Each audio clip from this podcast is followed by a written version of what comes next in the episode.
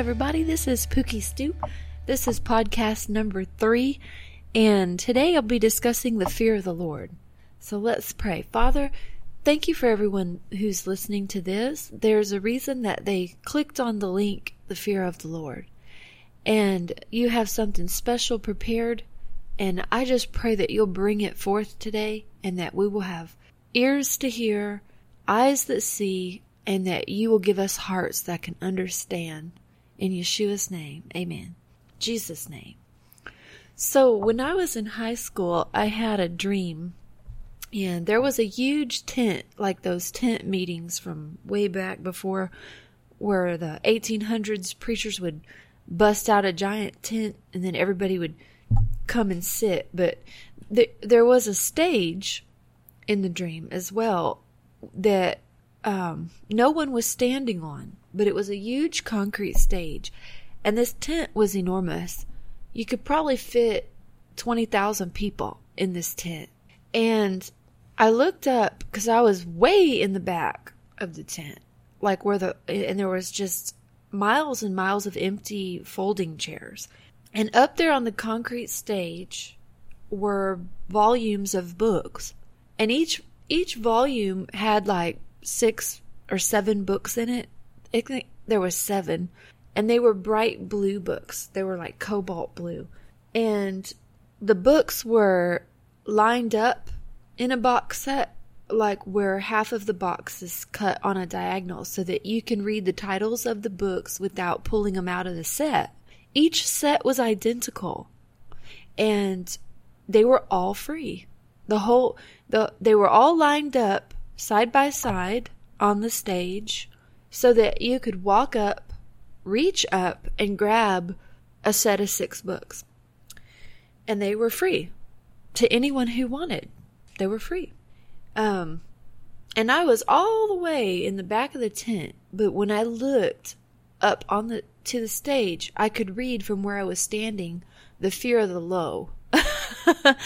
like the RD had been cut off because you could, you know, you could only read half of the titles, and it said the fear of the low, and I knew, oh man, that's the fear of the Lord, and I took off running in a sprint, and I grabbed a hold of that box set with extreme joy, and I woke up. So the couple things that the Spirit of God started to reveal to me was that the fear of the Lord is the beginning of wisdom. So it's just the first book there's a whole box set. There's a tremendous amount of information and wisdom. When you obtain that one book, it comes with so much more. And the books were blue. And so as I did a little research into colors and what associations colors formed in scriptures, blue's always grace, salvation, heaven, um, the spiritual realm, it's unseen realm and it has to do with salvation. And I can totally see that. Um, when you obtain the fear of the Lord, it's the beginning of wisdom. The wisdom that God begins to grant to you is what he reveals is spiritual and unseen and not something that you can get on your own by studying with your brain. So when just when talking about the fear of the Lord, it kind of ties into the verses in um, the New Testament. We have the mind of Yeshua. We have the mind of Christ. That we've been given the mind of Christ, and like God said, no man can understand the things of the Spirit unless the Spirit of God reveals them. So, with natural things, it's very easy to understand because we have a natural brain.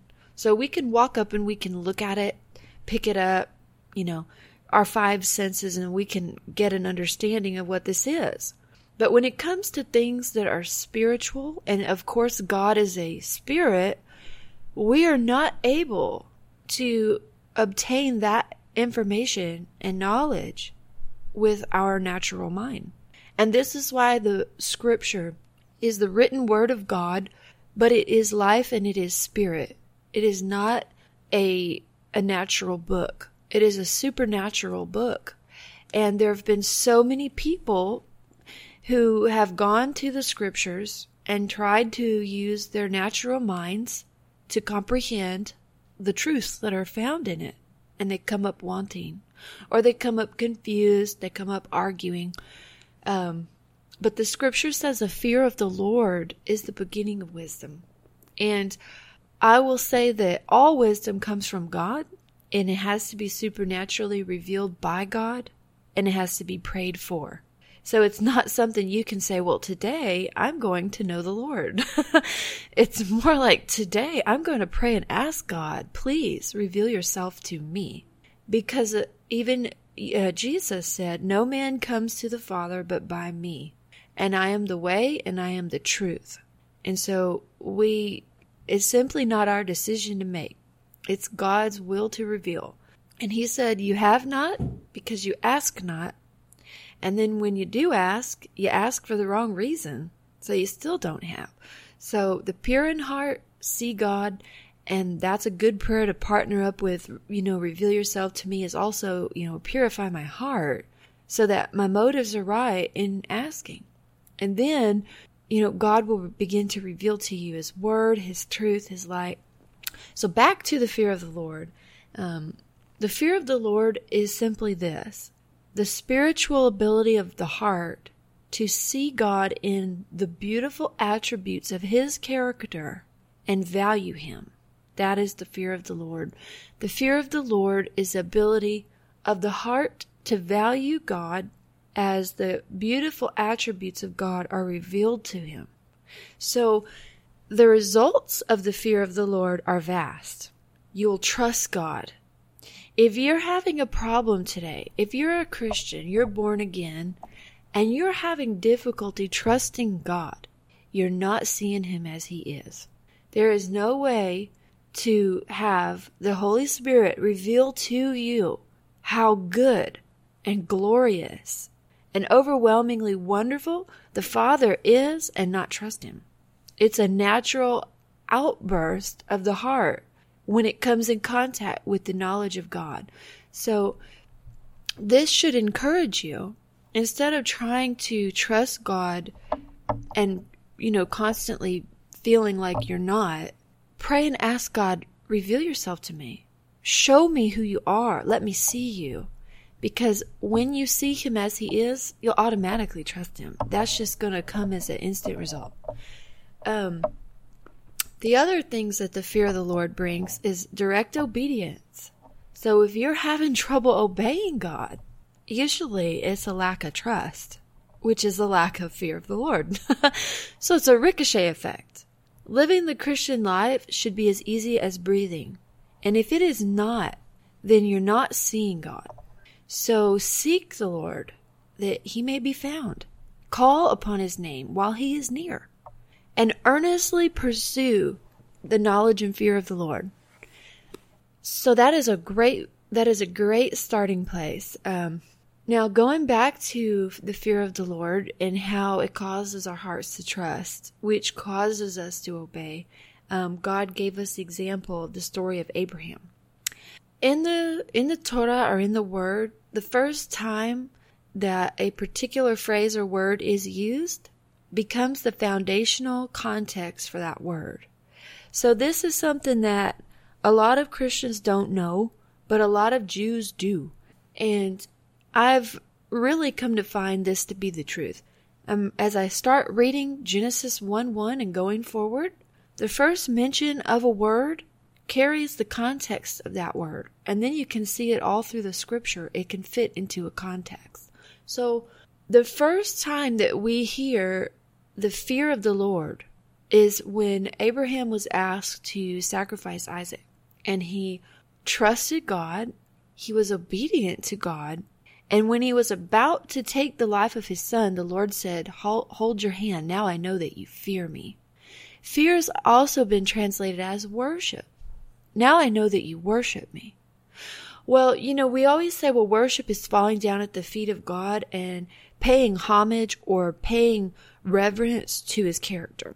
You know, we say things like, we worship you because you're so beautiful. You know, and isn't that what society does? I mean, they, they, they want to find something to worship. It's in the human heart to worship. We, we're looking in our soul for something worthwhile And then we start paying homage to stuff that doesn't really matter. But it's because that's the way we're designed. We were created for worship.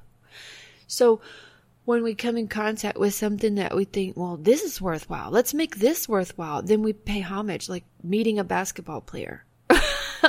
you know, we meet Michael Jordan and we're like, hail to the god of basketball.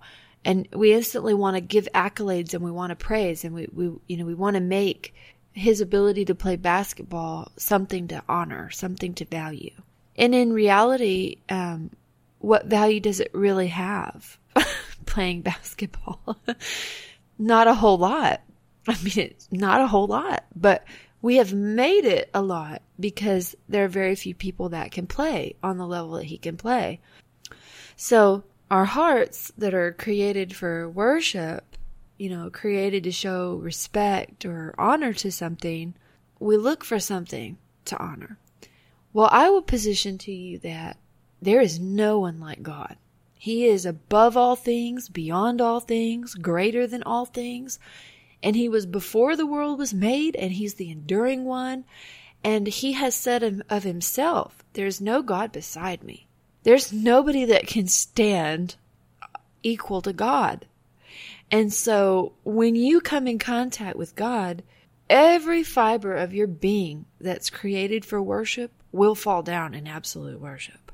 And you'll be completely satisfied that I have finally found the thing that is worthwhile. It is you. You are the thing worthy of value. The pearl of great price. It says, a man was walking and he found a pearl and he knew he couldn't afford it. So he buried it in a field and then he bought the field.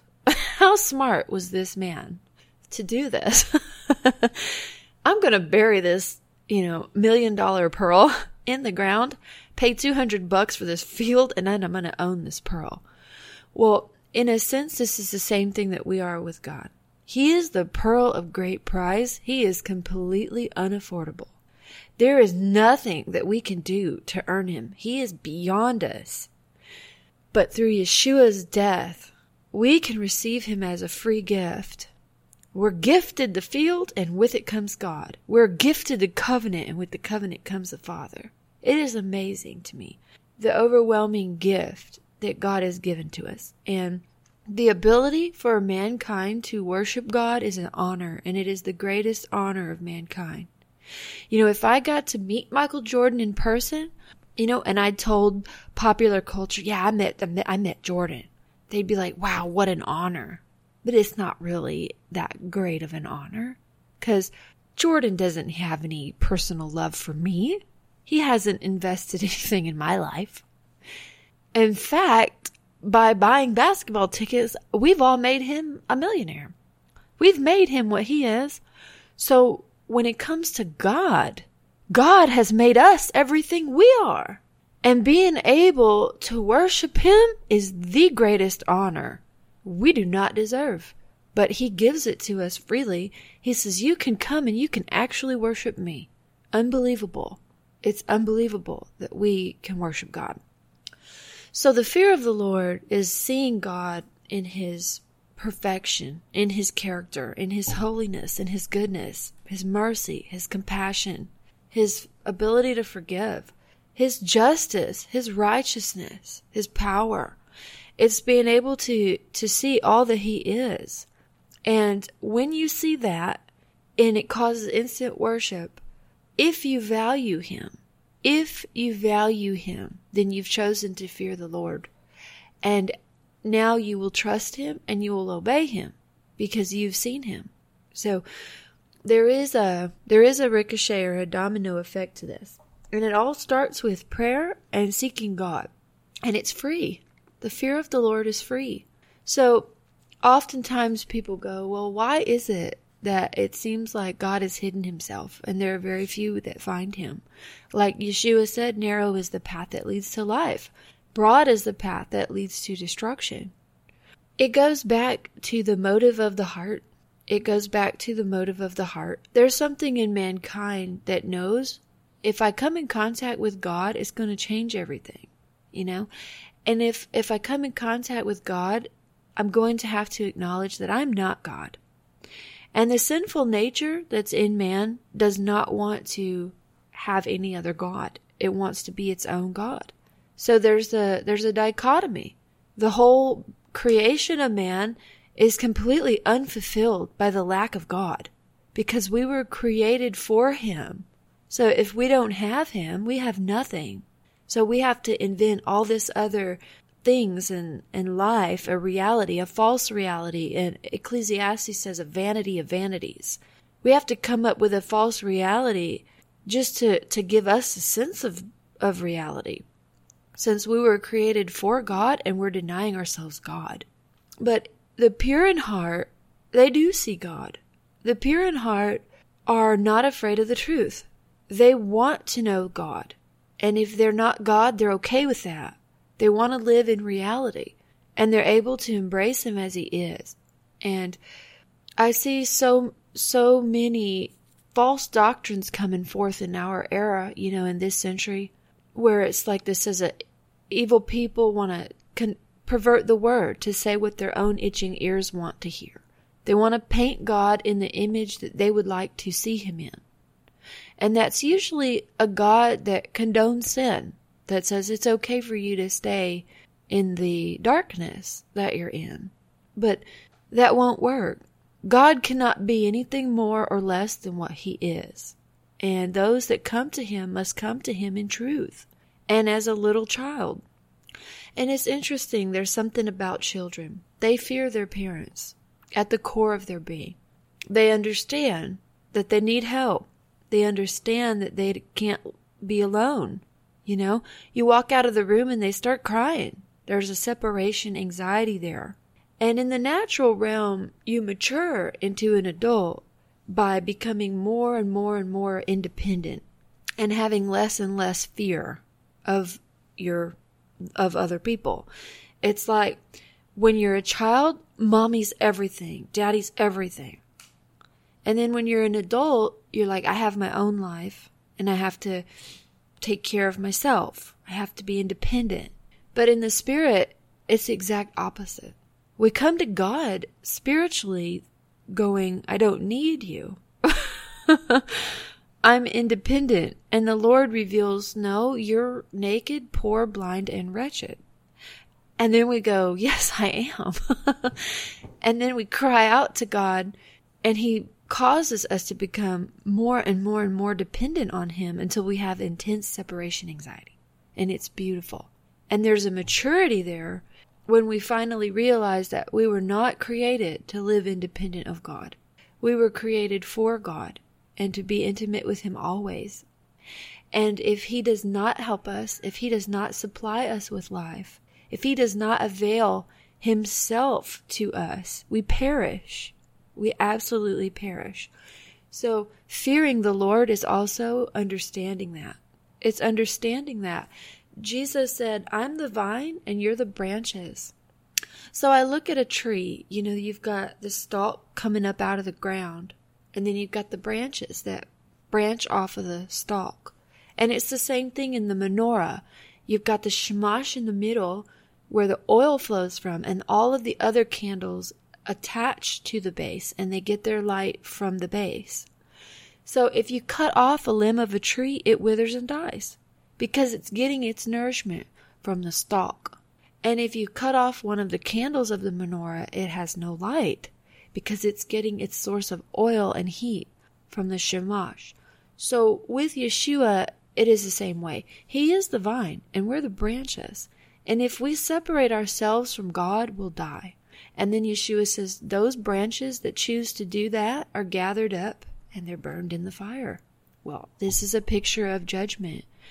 Why is there a judgment? Because God is the only source of life and we've rejected Him. So all that is left for us is death. The fear of the Lord causes you to obey Him. When the Father gives you a revelation of His will, He says, This is what I want you doing. We immediately know oh, this is the good way. This is the ancient path that I may walk in it and find life. If the Father says, do this thing, and we say, no, I'm not going to do this thing, we're instantly going to reap death and evil because all good gifts come down from the Father. He is the good way. He is the goodness, and there is no goodness apart from God. And Jesus said that also. He said, Why do you call me good? Only God is good. He was testing this man. Do you really know who I am? So if we don't really know who God is, we cannot trust him nor obey him.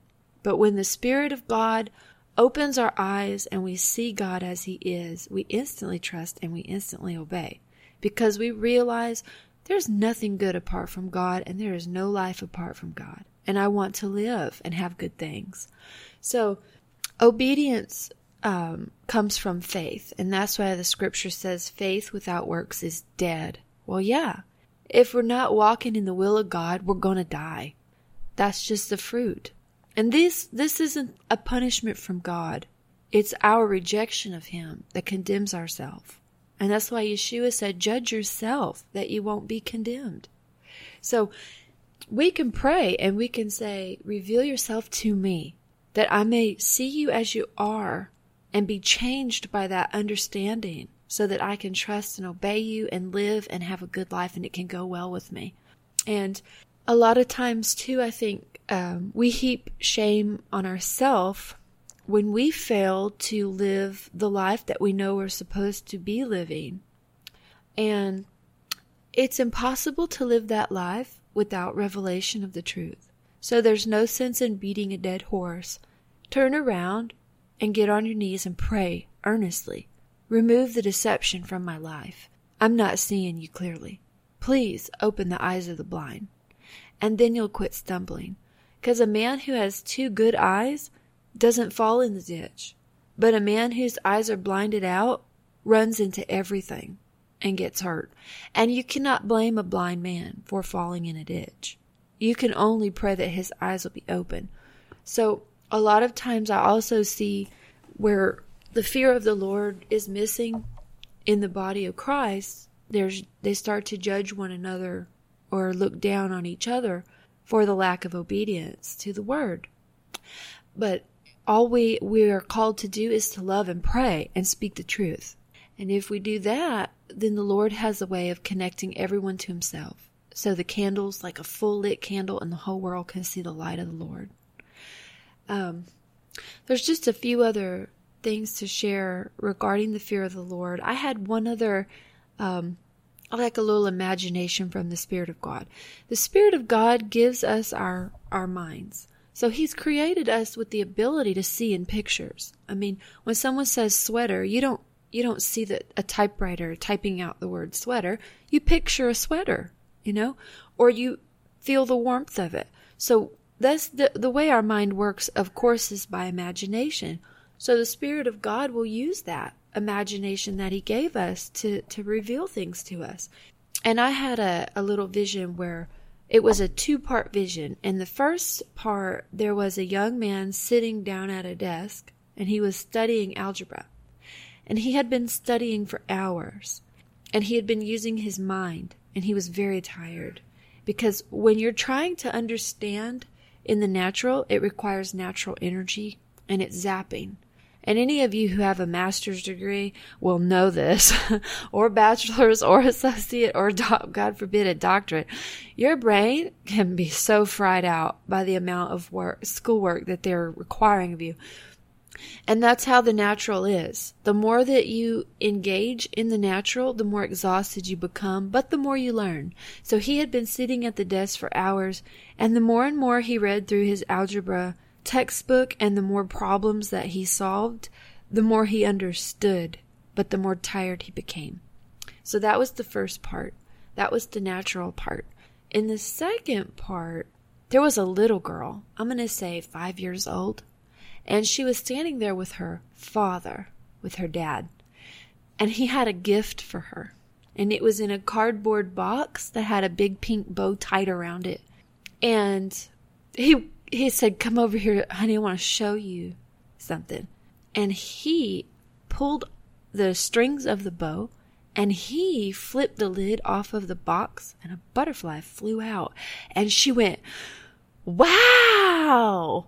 Had never seen a butterfly before. Wow! And I woke up. That was the end of the vision. So the Father said to me, Which one is energizing? And I said, Time with you is energizing. Time with the world is exhausting. And he said, And which one was interact interactive? And I said, Well, the butterfly was alive. And he said, Yes, I show my people living things. And which one left a lasting impression? I mean, can I even recall one algebra problem I solved? If I haven't solved an algebra problem recently, then I can't recall any of it. But that little girl's going to remember that butterfly the rest of her life. And which one uh, did she cause and which one did he cause? The information that the natural gave to that young man, he went out and got on his own. But the information that came from the Father was free and it took no energy. It was effortless. So I would position and say to you today pray that the Father bring revelation because it will be a gift that He bestows on you that will leave a lasting impression for the rest of your life, that requires no energy from you except to just be with the Father, and set aside racking your brain to try to understand difficult passages of Scripture without the Spirit. Read it and put it in your heart and if the understanding doesn't come instantly, trust it to the Lord to show you what it means later. There are some passages of scripture that I have read and asked 10 years ago. That one is really confusing. You know, I'd love to know what that means if you want me to know what that means. And I've just put a pin in it. And it took God 10 years to show me what that meant. But He did. He's faithful. And anything He wants you to know, He'll show you when your heart is seeking. So, may your heart thirst and hunger for God today. May your prayers be fervent to interact and, and experience Him. May you cling to the Bible and read it so that He has some information to work with. And may you trust that the revelation is going to come directly from Him. In Yeshua's name I pray, Father, that you will stir up a passion in your people for you, and that you will give us hearts that fear you, hearts that see you, and trust and obey you, so that we can live and have good things. In Jesus' name, amen.